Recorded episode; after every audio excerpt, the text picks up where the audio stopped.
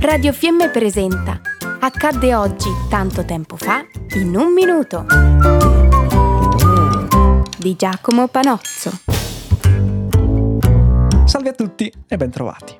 Oggi ci occupiamo di un record un po' particolare e molto vicino a noi.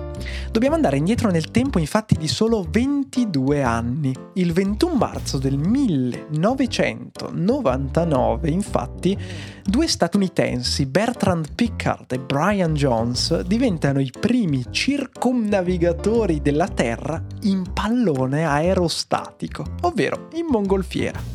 I due viaggiarono per ben 45.755 km e dopo 19 giorni, 21 ore e 55 minuti atterrarono nel deserto dell'Egitto proprio nel giorno che ricordiamo noi oggi, il 21 marzo 1999.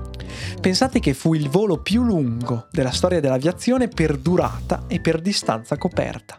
Il record per il giro del mondo più veloce, però, non è di Pickard e di Jones, bensì del prete ortodosso russo Fedor Konyukovich, che decollò con il suo pallone aerostatico il 12 luglio del 2016 dall'Australia, per poi riatterrarvi solo dopo 11 giorni. Noi invece ci sentiamo domani. Buon proseguimento. Ciao a tutti.